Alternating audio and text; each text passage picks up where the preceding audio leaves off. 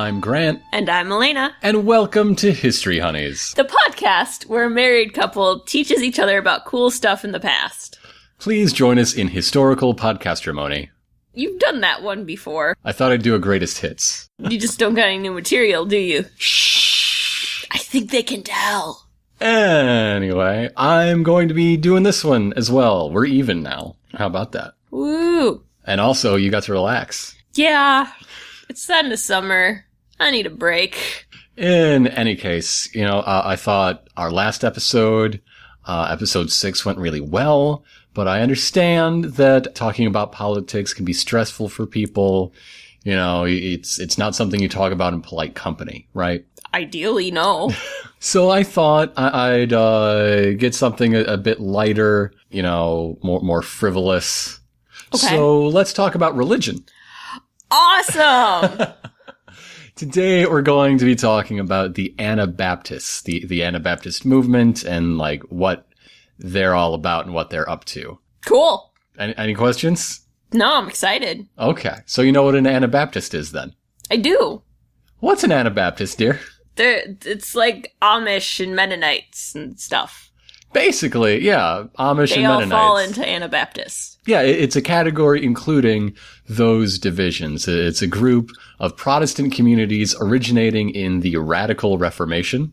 Don't get much more radical than the Mennonites.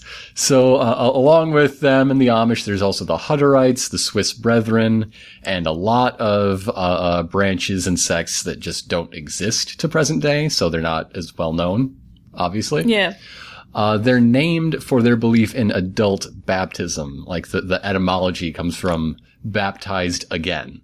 That's what Okay. Anabaptist basically means. But they also believe in pacifism, religious separation, and the priesthood of all believers. So let's go straight to the beginning with the radical reformation. Radical. Are you disapproving? No, it just makes me think of the radical young men from Gravity Falls. And I don't think that's what they mean. No, no, the, these men are not tubular. Looking at them will not make your eyes hurt. No glitter? very little glitter. they live a simple life. But in any case, the No ra- day glow? have you ever seen a day glow Amish person? I I wish. Like that would be awesome. A traditional Amish outfit in day glow material. Why not that glow in the dark rockin'. while you're at it? Thank heaven they aren't listening to this podcast. Uh, so the Radical Reformation. What's your familiarity with the Reformation? Don't got much. That's pretty common. Like your average person, it's it's cool. You are in good company. I've I've I've heard of Yeah, it. like- Do I know what it is? No. like Martin Luther nailed some stuff to a door, and Henry VIII wanted to get divorced, and then some people stabbed each other for a while, and now people get to choose what church they go to, right? That's basically it. yeah. That's super not it. Uh, Okay. I I don't know. Trick question, jerk. I'm just saying that a lot of people are, are underinformed because it doesn't touch their day to day life. Now, the thing to remember through all this is that the church was a structure of power, one power uniting all of Europe. Before it was called Europe, it was called Christendom. Like the church was a big, big deal. And local leaders exercised huge power over the church in their lands at the same time. Uh, it's more useful to think of the Reformation as a political revolution than just a matter of faith. Okay. So uh, the Reformation did begin in 1517 with Martin Luther's 95 Theses attacking the, the corruption of priests and the notion of indulgences and I suppose 93 other things. But like any ref, uh, revolution, it opened a new realm of possibility. A, a whole new uh, uh, schemes of thought were now open, like Pandora's box. The the lid was off, and so uh, it inspired people to push even beyond that, uh, and that's where we get radicals from. Uh, Huldrych Zwingli is a guy who has one of my favorite names. Wow, how is that? Whoa, that's how that's spelled? That is interesting. Huldrych Zwingli. Starbucks will never get that right. Ever. Uh, like what what name would that dude leave at a restaurant? Like what what name is this under? Like no one will ever get that. parish priest, probably, is, is how I'd have to go. It's a good thing there's no Starbucks in Switzerland because they are screwed. Uh, so Huldrych Zwingli. You mean then? Because I'm pretty sure there probably is now. Yeah, it's a good thing there were no 1500s Starbuckses. Because I think Sweden has that now. Also Or Switzer- Switzerland. Switzerland. Yeah. Switzerland has that now. Probably Sweden too. Uh, if Epcot has one, the whole world does, technically. Uh, but he, he was a leader in the Swiss Reformation that had a number of younger students and followers helping him reform. Uh, he kicked off the Reformation in Zurich with the affair of the sausages. Oh my. These are revolutionary sausages, dear. So, so during Lent, he cooked and sliced and served a meal of sausages openly, defying the Lenten fast. I know, that's why I went, It's an act of civil disobedience. As goofy as it is now, it is it really any different from not taking the bus to work with you and uh, hundreds of your friends in Alabama? So uh, his whole deal was arguing that only rules from Scripture are binding. Sola Scriptura was the name of this uh, um, idea. Uh, breaking church rules isn't a sin. You can eat anything you want on any day in Lent because Jesus never said otherwise. Uh, the apostle Paul never said a word about sausages. It's cool. That's a pretty radical thought in 1522. sure this guy just didn't like love sausages, like some obsession. He was Swiss. There's a good chance. All the German speaking peoples love sausages. I mean, sausages are good, They're great. typically. So by 1523, Zwingli was a major religious leader in Zurich, leading the charge of this Reformation, setting up these things called disputations, where people would uh, argue for and against things re- relating to church law and doctrine publicly, and a decision would be made. The idea that you could publicly debate matters of God is itself a, a pretty radical thought, very, you know, Reformation heavy. Uh, so one of these disputations was held to discuss removing icons and abolishing the mass. It's a lot farther along the line than just eating sausages in the spring. Yeah. City leaders weren't even prepared to consider these issues. They they refused to discuss uh, this sort of thing in front of lay people. They they stonewalled the whole disputation. Zwingli decided to, to take this as a sign, like, okay, we're pushing too far, too fast. I'm going to work with this council, and we're going to get things done at their own pace. His followers saw this as a huge betrayal of their beliefs. He he sold out. He went over to the man. We can't trust Zwingli. Don't trust any priests over the age of 30. We're gonna do this ourselves. Don't sell out to the man. Do not sell out Zwingli. I ate your sausages. I believed in you. I hope someone actually said that to him. We can hope. Uh, this was a group about 15 men led by uh, Conrad Grebel, Felix Manz, George Blaurock, and they continued to meet and organize together.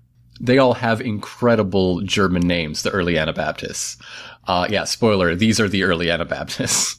Uh, Melchior is the first name that pops up a few times. what? Yeah, Balthazar, like seriously. Is he that a vampire? Perhaps. So now we reach the real beginnings of Anabaptism. The idea that baptism should be something adults enter into rather than infants starts getting circulated by this group of 15 and growing. And so in 1524, Zurich's council insisted that all babies were obligated to be baptized uh, within the first eight days of their life members of this group refused with their own children and, and faced jail time for it, for their beliefs.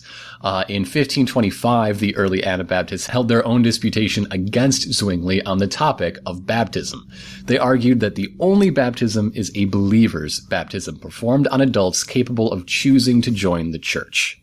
And Zwingli's like, no, baptize them babies uh, and, and backed up his argument with his own scriptural uh, uh, positions and was declared the winner. No surprise there. So the very next week, uh, Conrad Grebel baptized George Blaurock in his home, who then baptized the rest of their group, wh- which is considered the beginning of the Anabaptist movement. The- these dudes baptizing one another in the spirit and in flagrant violation of the law. One note I, I should mention, the name Anabaptist was applied to them by their critics, as sort of a mockery. Like these people think you can get baptized twice. Like one will do you, you know? Sort of a, a, a, joke name, which stuck and now they use it to this day. The Big Bang was named the same way. So there is a legacy there.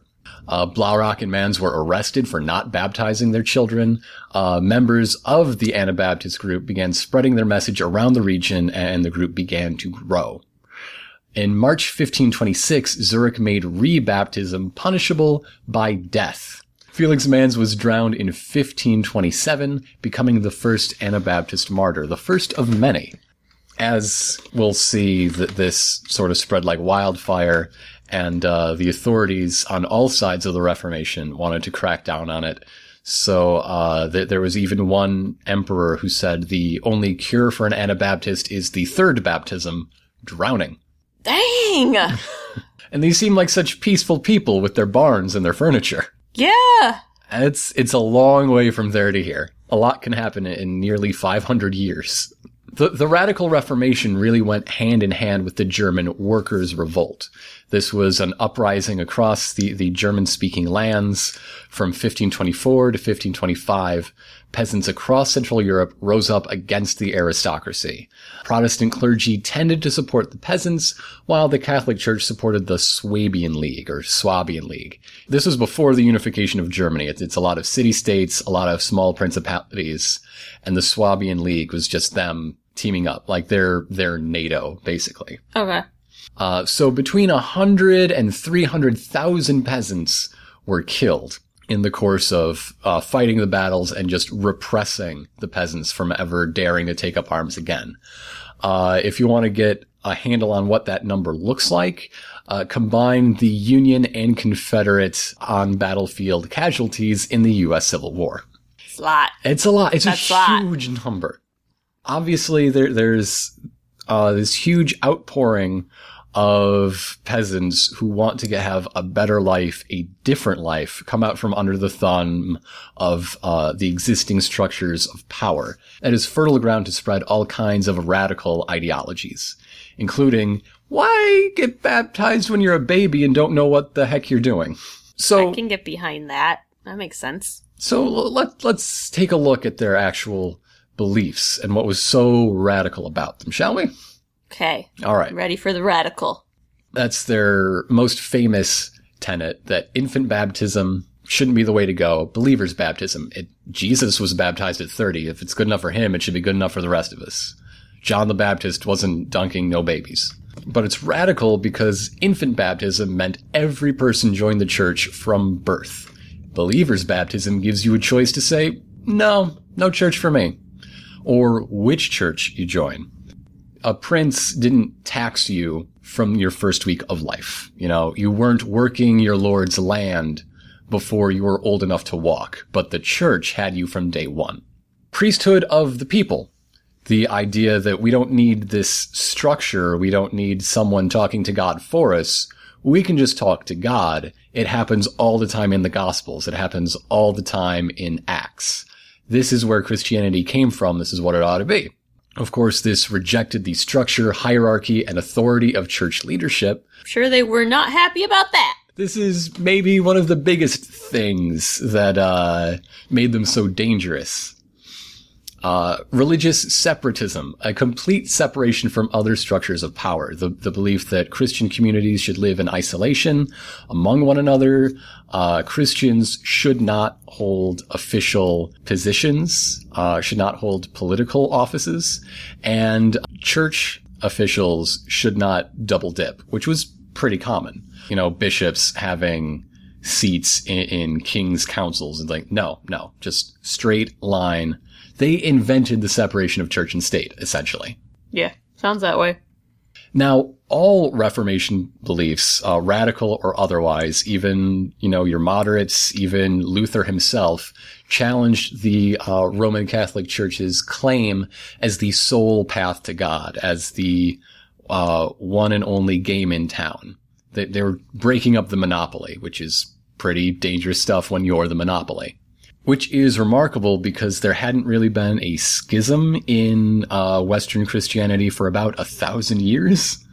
Like they, they got that pretty well not locked down in the Council of Nicaea, and now just the the pot is boiling over, and there's a whole lot of new ideas in town.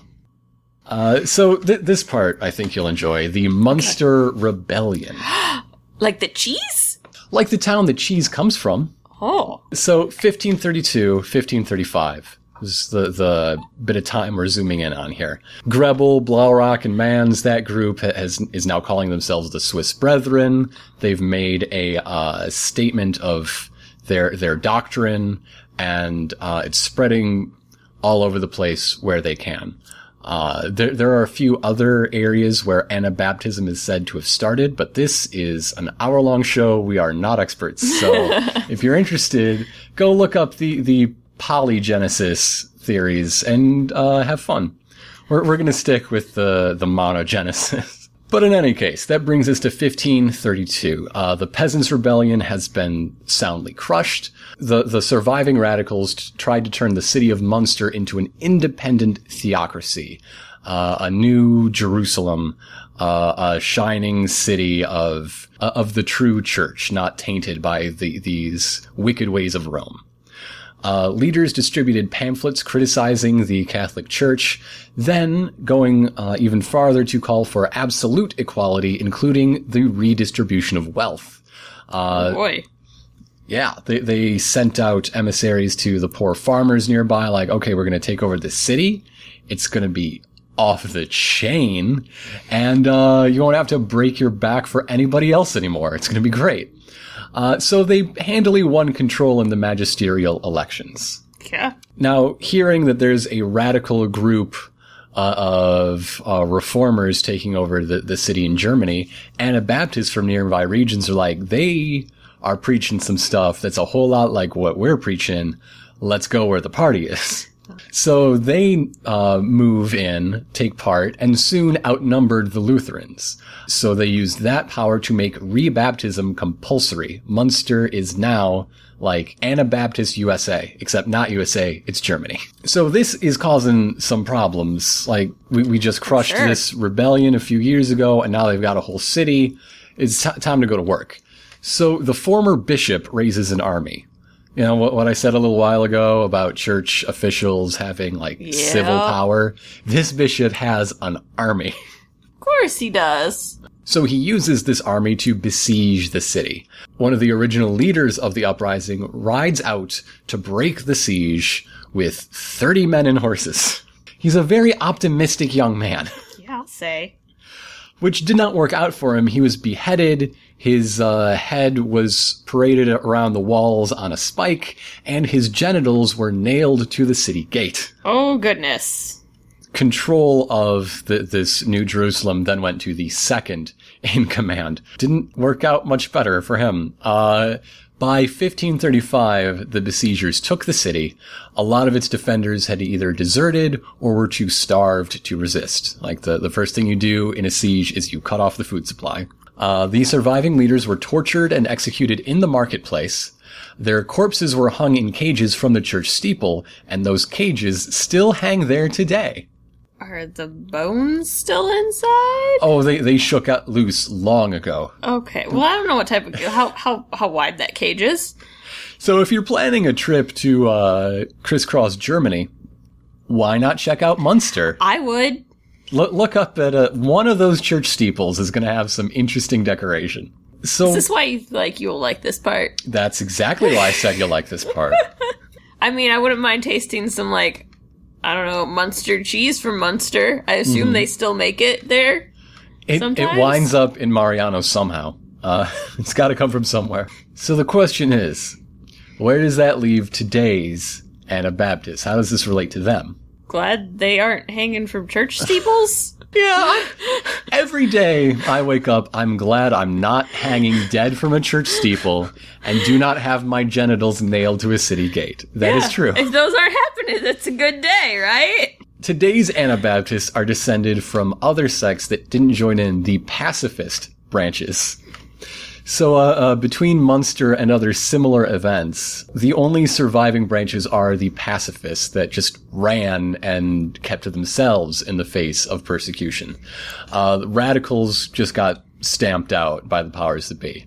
It was also the last time that Anabaptists would ever be a political force to be reckoned with. I mean, they, they held a city for a year. That's, that's a big deal. Yeah. Nowadays, who's courting the Amish vote?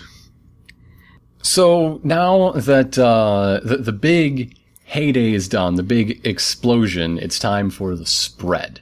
Uh, various Anabaptist groups spread all over Central Europe to win new followers and new communities. Uh, and here's where we get into some more familiar names. Jacob Hutter led several congregations around what is today the border between uh, Italy and Austria. His descendants are now called the Hutterites or Hutterites in their uh, accent. They had a TV show. They sure did. Uh, his group was notable for emphasizing communal ownership of property. Uh, after a while, they started getting persecuted by the Habsburgs, so they fled to Moravia in what's now the Czech Republic. Hutter was captured and tortured to give up the names of other leading Anabaptists, but Hutter ain't no snitch. Uh, he was burned at the stake in 1536. Yeah, I think there's a trend here. Th- there's a weird, interesting note. Anabaptists in Catholic controlled country were burned. Anabaptists in Lutheran country were drowned. Like, not 100%, but pretty firm rule of thumb there. Why, why was that the trend? Why why know, did they go to burning over drowning? Man, I, I wish I knew. I'm very curious about this. I want to know. It's very morbid. Why did you not get this fact? you know I would want to know. If I'm going to make a guess based on nothing, which is exactly what I'm going to do right now, the, the Catholic uh, execution was based on the old traditional ways to deal with heresy, while the Lutherans wanted something more uh, ironically appropriate. You want to get The dunked in water? We're going to dunk you in water a good long time. I'm making that up 100% though. I would like to know the, if there is a real fact in there. I mean, logically, that kind of makes sense. kind of, yeah. It- Uh, Menno Simons on the opposite side of uh, Central Europe, up in the Netherlands, uh, joined the Anabaptists in that same year, 1536, and became a very successful organizer and evangelist, spreading the message, growing the community, and being sure to be like, "Ah, we're very pacifist. Trust me. Uh, so most Anabaptists to this day, e- even the Swiss brethren that preceded him, carry the name Mennonite because of his influence. Pretty much all these sects are named after a founding person. So That helps. yeah, it, it, I guess it keeps the uh, family tree straight. Yeah. So now you have these uh, weirdos all over uh, Europe, not making much trouble, but being kind of odd. It's kind of mean to call them weirdos. I'm speaking now from the From like the. from the point of view of the powers that be, Okay. because the question I'm, I'm about to pose is what what do you do with them? How do rulers deal with these people in their lands? Uh, so on the one side, you've got good workers that keep to themselves. Decades of persecution have taught them not to make trouble. They keep to themselves. But on the downside, they won't fight in your wars. Uh, many of them won't even pay taxes to support your wars. They won't support your state church, so that's a whole leg of your power stool taken out from under you. What, what are you supposed to do? How do you solve a problem like the Mennonites? How do you catch a cloud and pin it down? Uh, one of the most common solutions is to suppress their rights. For example, back in the Netherlands, Menno country, uh, the, the, Mennonites were forced to stay by a law, uh, reclaiming less than ideal farmland. But they were forced to build their churches facing uh, into alleys or back streets. They could not announce their services with a bell. They had to pay high taxes to maintain their military service exemption, and the taxes were made so high they couldn't afford to move. So it's just like a continuous cycle then. Basically, yeah. Uh, often a ruler would strike a deal with the Anabaptist community, uh, only for it to be discarded in a generation or two when, you know, the, the next leader comes around and is like, "Uh, I really like people supporting our state church. I really don't like people spreading all this anti-war nonsense. So this cycle of persecution gave rise to the strong sense of community and the traditions of simple living that Anabaptist groups are known for. Like famously, uh, not using electricity, not having major appliances or big farm implements. Yeah. One of the sources for that sort of thing is just that these are things you can't pick up and move with on a moment's notice. Yeah. Uh, it's why traditionally these churches performed all their, all their music uh, a cappella rather than having an organ or a piano. Because they, who's gonna hoof it next time they get chased out of Dodge? Yeah. Well, it also seems like they didn't exactly have extra income to invest in those types of things, anyways, Right, Right. because they were being taxed. Not not that they had electricity and fridges back then, but But right, it, it's the other things. It's the foundation of these Yeah. traditions that then stay, stayed in one place while the world developed and in a different fork. Before we get to the next bit, uh, why don't we take a break? okay.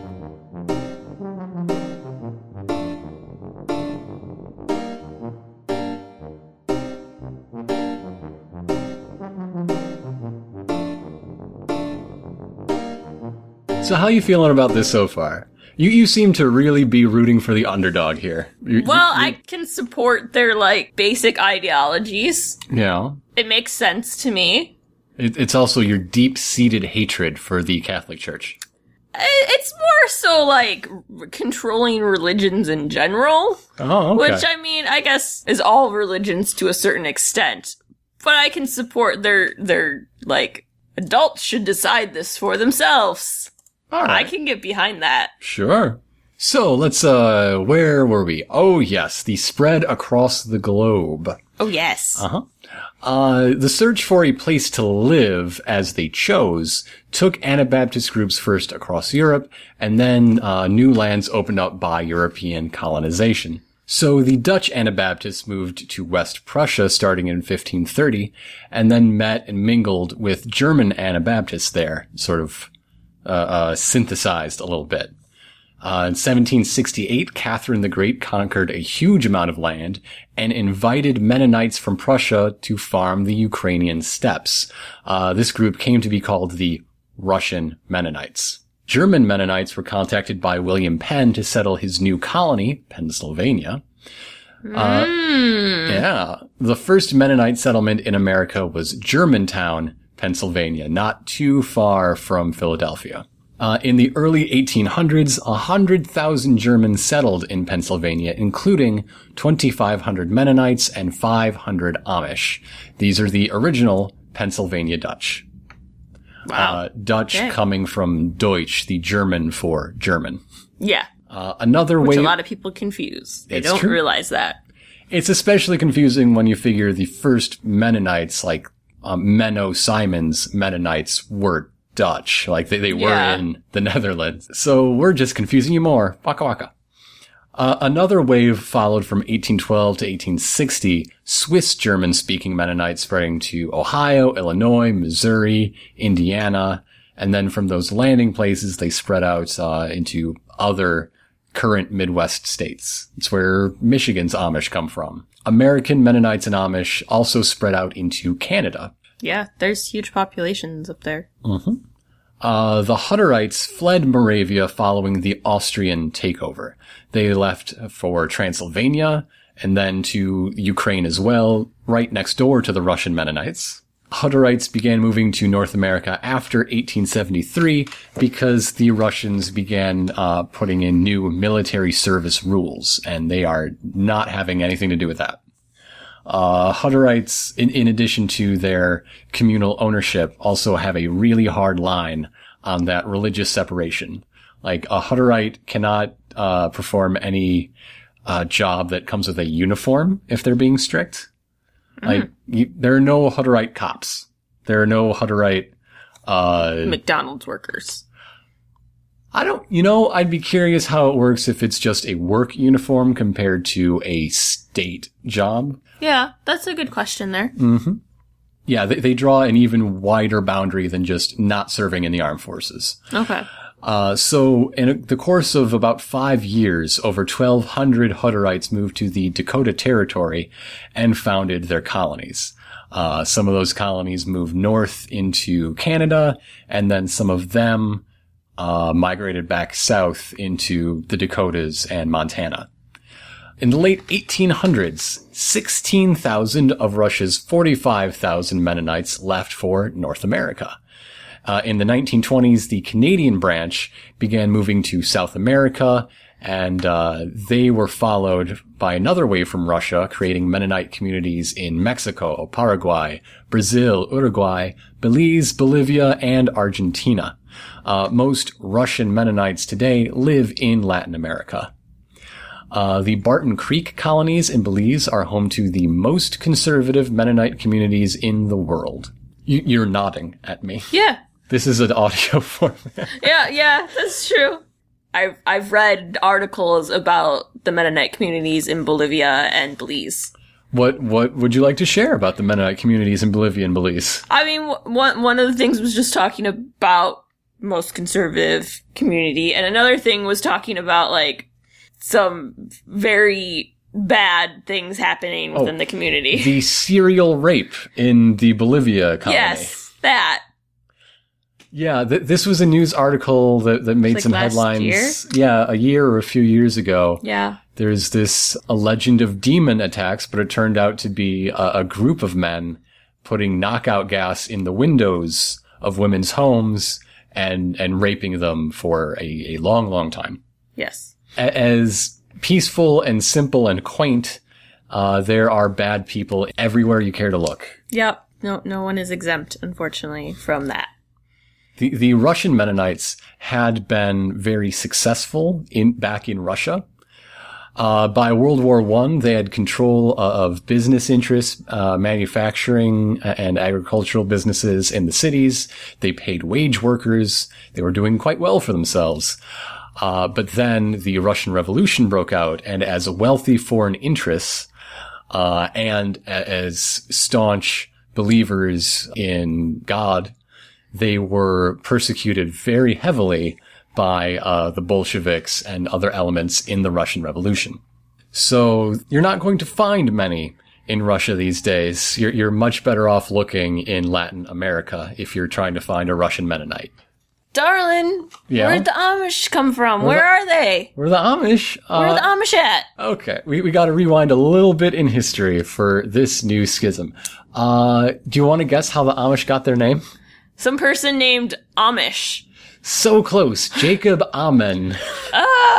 So close. So Ammann led to the Amish. Uh, he, he was a convert to the Mennonite faith in Switzerland, and uh, there's that old saying that converts make the greatest zealots.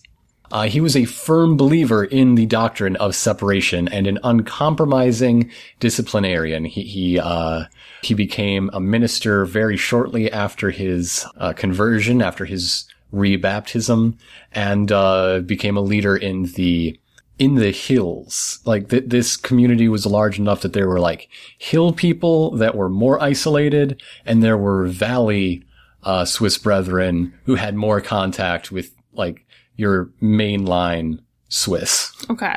Uh, so Ammann w- was up in the hills. Uh, the Swiss brethren had just had a big influx of converts, himself included, and were debating how to maintain this new, larger community. And so a schism began on the issue of how to deal with people who didn't keep the faith. Uh, excommunication was very common. It's just if someone's not upholding the standards of the community, they're not in the community. So the question is, if someone is excommunicated, how should they be treated? Uh, if someone supports the community but is still part of the state church, can they be saved? Uh, these are referred to as the good-hearted people. So Ammann and his supporters were like, okay, if someone's excommunicated, we just don't spend time with them. We don't share meals with them. We don't spend time in their homes. There, there's us and there's them. That's the way it is. Whereas the uh, other Mennonites down in the valley were like, look, it just means we don't share communion with them. We, they don't get the Lord's Supper, but they get like supper on Tuesdays if they want to come over. Uh, they were also like, you know, if someone finds their own path to Christ, even if they're uh, being deluded by the, the ways of the state church. That's their deal. As long as they're good-hearted, they're they're good people. Ammann and the uh, Oberlanders are like, uh, no, no, no. We're here because this is the right way. This is the way. So that's It's all or nothing. Right. A meeting of community leaders was held on these questions and other ones, uh, but th- this is sort of the big sticking point that, that has echoed throughout history. So uh, Ammann takes this hard line, and on the other side, a minister named Hans Reist, speaking for the moderate position. Uh, Reist backed out of a meeting with Ammann, and Ammann declared him excommunicated on six counts. Just right in front of everybody at th- this big council meeting. Uh, when other ministers act to consult with their congregations before making a final decision, Ammann uh, declared them excommunicated as well. He was just on a roll there, wasn't he? I mean, once you pop, you can't stop. You're excommunicated. You're excommunicated. Everyone's excommunicated. That's my favorite episode of Oprah. Yeah, you and she excommunicated everyone, mm-hmm. and then gave one person a car. Yeah, Dr. Phil. Always her favorite. Uh, the, the Reist side of the schism then, uh, were like, okay, fine, you're excommunicated, and so are your backers, Ammann. How are you look gonna like that?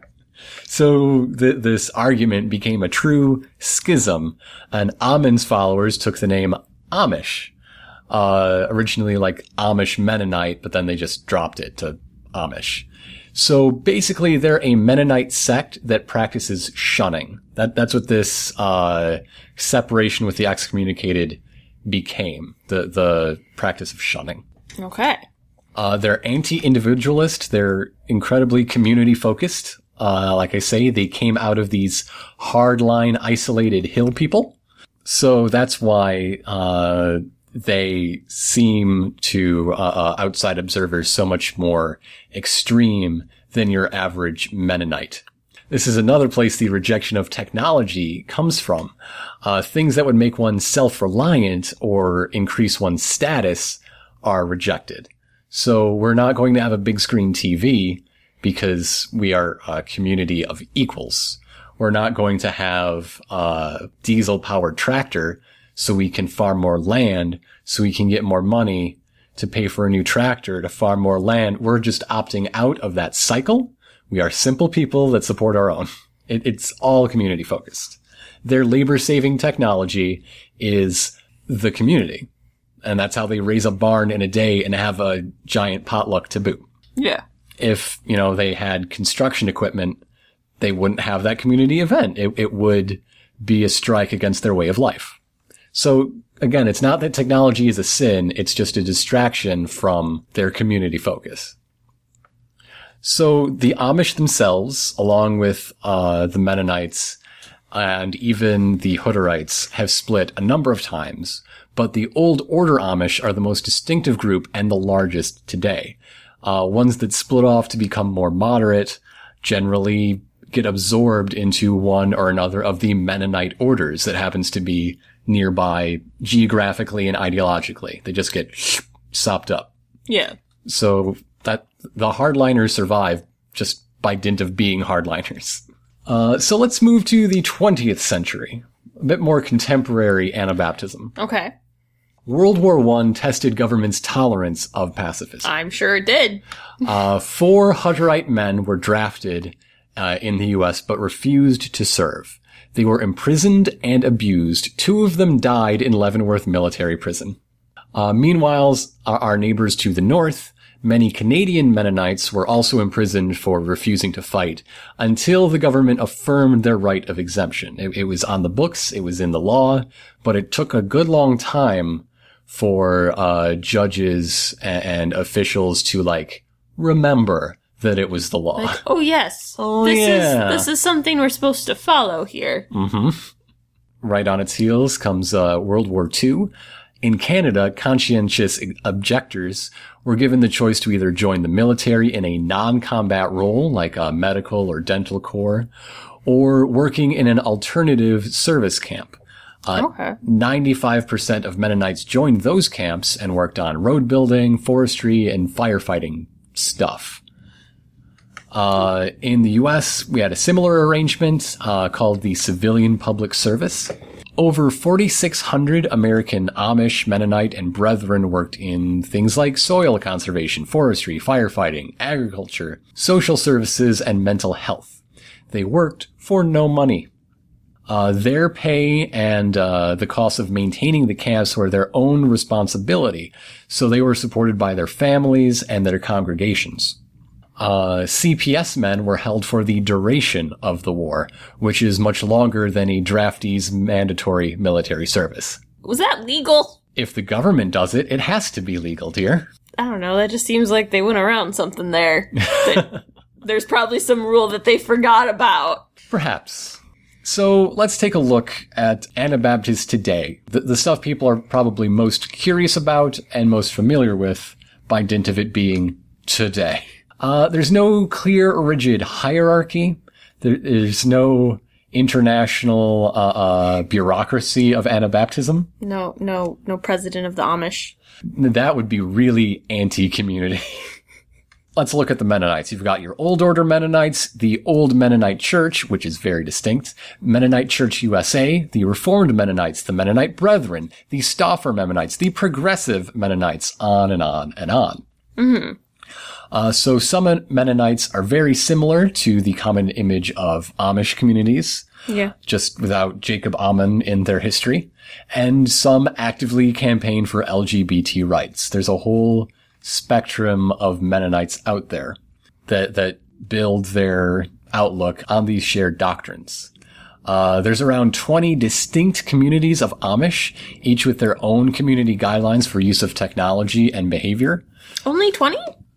I mean, it depends on where you want to draw the line for how big something is before they become considerable enough to count and how distinct they have to be but, uh, before you draw a line between two communities. So Okay. That just seems very, very small. Is that like 20 within like the US? Supposed to be? Like what? I believe so, yes. It just seems so I small. mean, I'm, I'm not saying there's 20 Amish towns. I'm saying there's yeah. like 20-ish ways to be Amish in the US. I think there's probably a lot more Probably. just because of all the splinter groups, Mm-hmm. and communities, and everything. If you want to look them up just on Wikipedia, they have a really nifty chart of uh, a dozen or more uh, Amish groups and like which uh, modern conveniences they do or don't allow. Nearly zero Amish have powered tractors. Nearly 100% have powered washing machines. And all sorts of things in between. Washing. It's, it's because, like, the women have to use the washing machines, and they're like, oh, no, no, no, I'm not doing this by hand. Buy me a machine. I got too much to do. So They don't got time for that. Uh, meanwhile, on the Hutterite branch, there there was uh, a show called American Colony: Meet the Hutterites Yep. in 2012. It's a, we watched that. a few A episodes. few episodes. We didn't watch all of it. We watched a few. It- It was mostly for their, their, the rebellious teenage girl. I, I found their, uh, accent so interesting. hmm It was so unique Uh, that I just wanted to listen to them. if this were an anthropology podcast rather than a history one, there's a lot to say about their sort of ethnic heritage and their, their isolation, letting these really old, uh, German accents, Swiss German, uh, uh, and Northern German, or wherever they, they root from, surviving to the present day. Yeah. It's, I mean, the, these are accents older than Shakespeare's English, which we have lost entirely. yeah. But th- this reality TV series comes from the National Geographic Channel, and it followed a Hutterite colony in Montana. Now, following its airing, the colony objected to their depiction and claimed uh, parts of it were scripted, that they were unaware of how they would ultimately be portrayed, that it was inaccurate, and rather than an average slice of life in their their home, uh, it was edited and uh, uh, staged to be more like a soap opera about these weirdos in the woods. So the the same complaints that anyone who's been on a reality show has Yeah. ever had. Yeah. Doesn't mean it's not true though. It's just what what did you expect? I guess they don't watch a lot of reality TV. So there's the the uh, Anabaptists a, a bit of a survey from their inception to present day. Cool. Thank you for thinking I'm cool. Sometimes. Sometimes you are. So, uh, their, their legacy, uh, both of their continued presence and just the radical reformation that, that gave rise to them, uh, that they gave us things like voluntary church membership, a freedom of religion, the separation of church and state, uh, incredible handicrafts and furniture, and Yeah. Uh, some even count uh, them as a forerunner of anarchist thought in Europe. Interesting. Tear down the structure. We'll worship as we choose. Not exactly no gods, no masters, because there very clearly is a god, Yeah. but no popes, no masters, I guess. Yeah, I can go with that. How about that? No popes. Uh, so, darling, what have you learned? A lot. I I didn't know really anything about the formation Mm-hmm. Of Mennonites or Amish or Hutterites. Like I I knew they were all Anabaptists. Right. I Whatever knew it that means. started overseas. They eventually came here, Mm-hmm. but I didn't know all that stuff about how it happened. Right. Which was interesting. I know a lot about like present day Amish and Mennonites. Not not that much about Hutterites other than the TV mean- show. The, the furniture business does take you into contact. Yeah, yes. My family was involved in the furniture business, including a lot of Amish furniture makers. That branch of the Amish, they do allow fax machines and phones, but only Yeah. in their workplace. Right. No computers. They are the people that keep fax machines in business right now, and the people who have to send them things, like my mom.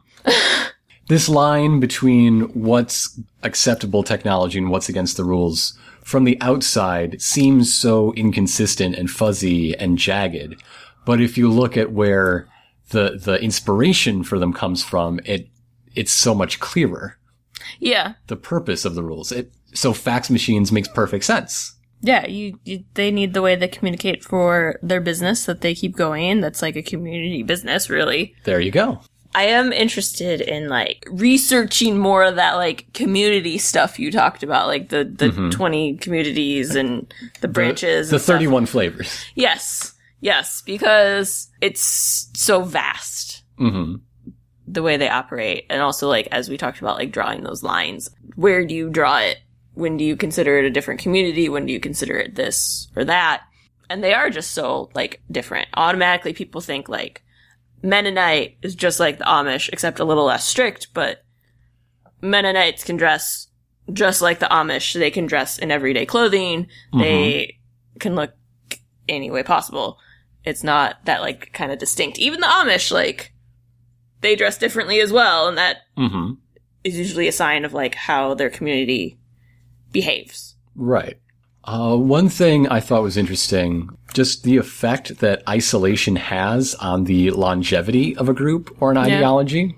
If you want your way of life to continue throughout history, no matter what changes, and everything is always changing, Yeah. uh, despite everything remaining the same. Uh, but if, if you want to maintain your way of life, you have to be isolated and you have to be strict because you don't know where the next change is coming. Just like many uh, Amish sects don't exist because they just became Mennonites, there are also many uh, Mennonite groups who don't exist anymore because they just became Lutherans or other uh, Protestants. Baptist. I think becoming just straight up like Baptist. dropping the Anna, Yeah. sticking with Elsa. Yes. I think I think that's a common uh, Yeah, transition though, yeah. is to becoming like a conservative Baptist. Gotta say, going to northern Michigan, we used to always stop by this one Amish stand, and they made the best oatmeal cookies ever, and I miss them every day. Because one year they just stopped selling them in the roadside stand. How dare they? How dare they? We bought they? them for like eight years in a row, and then they just weren't there anymore. so, uh, I think we should go grieve the baked goods. And we'll be right back with our viewer mail and other business.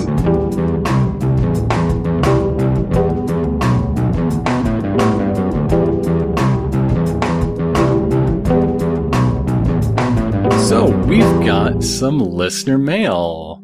Yeah. Yeah, we do. Uh, where can people send these mails if they want to have them read? They can send them to History Honeys podcast at gmail.com. That's right. Gotta Uh, get the podcast in there. It won't come to us. now, uh, I do try to be really strict about only accepting email submissions to be read because that makes them so much easier to track.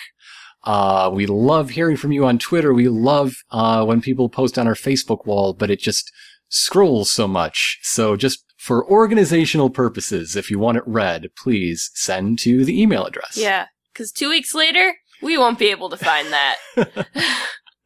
Thank you so, so much for understanding.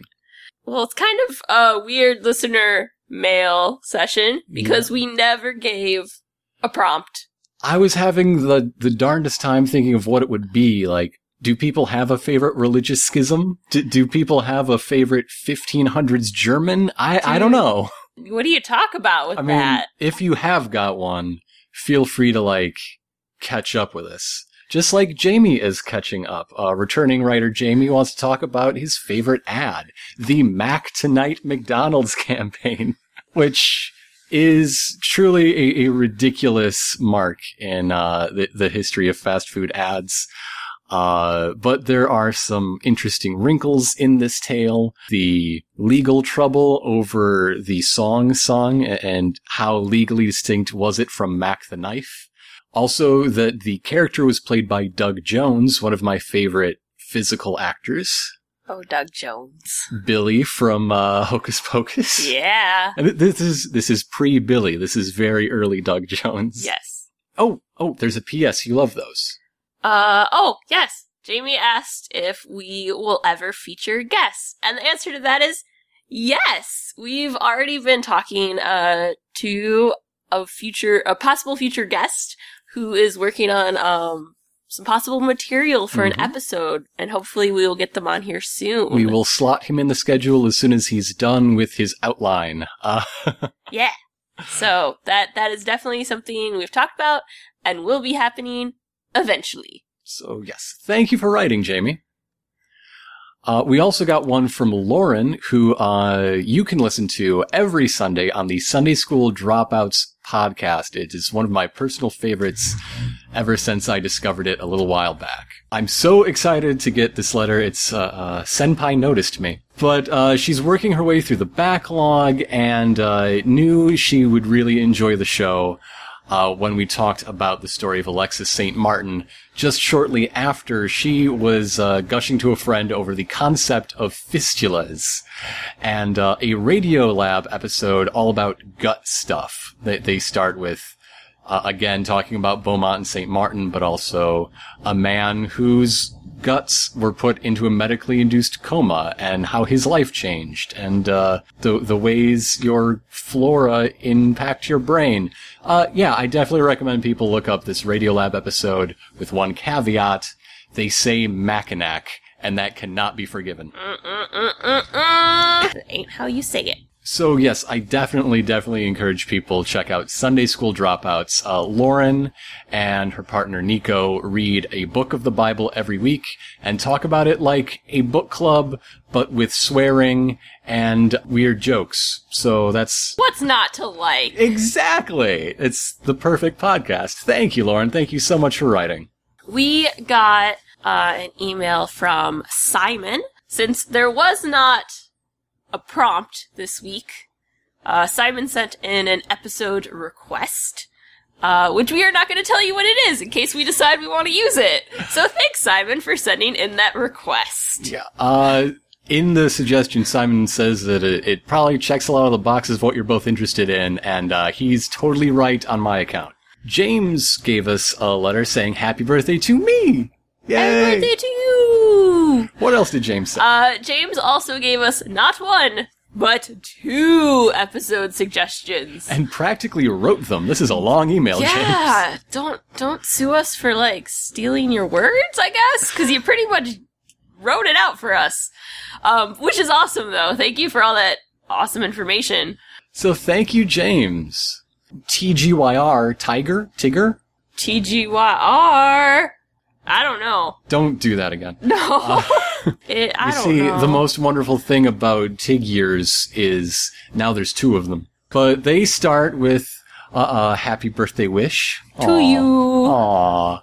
But I'd like to thank everyone who uh, gave me the gift I asked for, my one item wish list. We did see a bit of a jump in iTunes reviews. Ooh. Yeah. So thank you to, to everyone who, uh, made my, my wishes come true. But also, thank you for this letter, uh, that has a question about if we're going to touch on a specific bit of American history. Once again, because this is sort of a suggestion, we're not going to say what it is, except that it's good, and the answer is yes. So if you remember what you wrote, yes, it is on the to-do list. But, uh, thank you for the kind words, Tigir. Thank you very much. Uh, so that's listener mail. You're taking over for episode eight. Yep. What's the prompt? We have to have a prompt or else Purin won't write. Oh, I'm sorry. He did. He, we did get like We got a tweet. we got a tweet but being not like. "Hey guys, where's the prompt? I got to send you my email." I saw it. I thought of you. Tried to come up with a prompt. We did not have one. So our prompt for our next episode is: What's your favorite amusement park ride or attraction? Mm-hmm. tell us why. If you've got any history about it, you can tell us that too. But that's what it is. Pretty simple. Straightforward. We do love hearing from you. And again, that uh, address is historyhoneyspodcast at gmail.com. Yep. And if you just want to chat or check out what we're up to, we are on Facebook. We have a, a, a at History Honeys. We are on Twitter at History Honeys. And uh, every once in a while, we find something that uh, appeals to us, and therefore we think to you, the listener. Uh, we had a video we shared on there a while ago about uh, board game design in American history, about why dice fell out of favor because of our Puritan heritage and the tie between polio and Candyland and stuff like that. Or like last weekend when we took a nice walk Mhm. and uh, found the northernmost point that the Chicago fire spread and took a, showed you a picture of the monument. So stuff like that. And it's yet another way for uh, you to chat with us. So while you're online getting all connected, the best thing you can do to help us is, even if it's not our birthday, uh, give us a rating and review on iTunes and whatever podcatcher you use. It helps us so, so much, and I read every single one. I love them dearly. And the other best, most wonderful thing you can do Mm-hmm. is tell a friend. Share share our show with them. Let them know, like, hey, think this is cool. You might like it too. Mm-hmm. Between word of mouth and algorithms, we are going to find our people. Yes. So please share. Let people know about us. It really helps, and we'd love to. connect with more people about uh, what we enjoy, what we're passionate about. Lots of morbid stories. My next one won't be morbid. What? Mine will be. I'll probably find something. I'm Let's be sure, I'm honest. sure. There's gonna be a dead person or a lot of dead people. I will find them. Where Uh, I go, I find them. that's just the concept of murder she wrote. That's what you are. murder she podcasted. And uh, That would be a good name for a podcast. Murder She Podcasted. Someone use that. Actually, maybe don't. Maybe I'll want to use it. I don't know. while we're just throwing gold away, we're, we're going to have to cut ourselves off before it gets too bad. And uh, just remind you that I'm Grant, And I'm Elena. and history's better With your honey.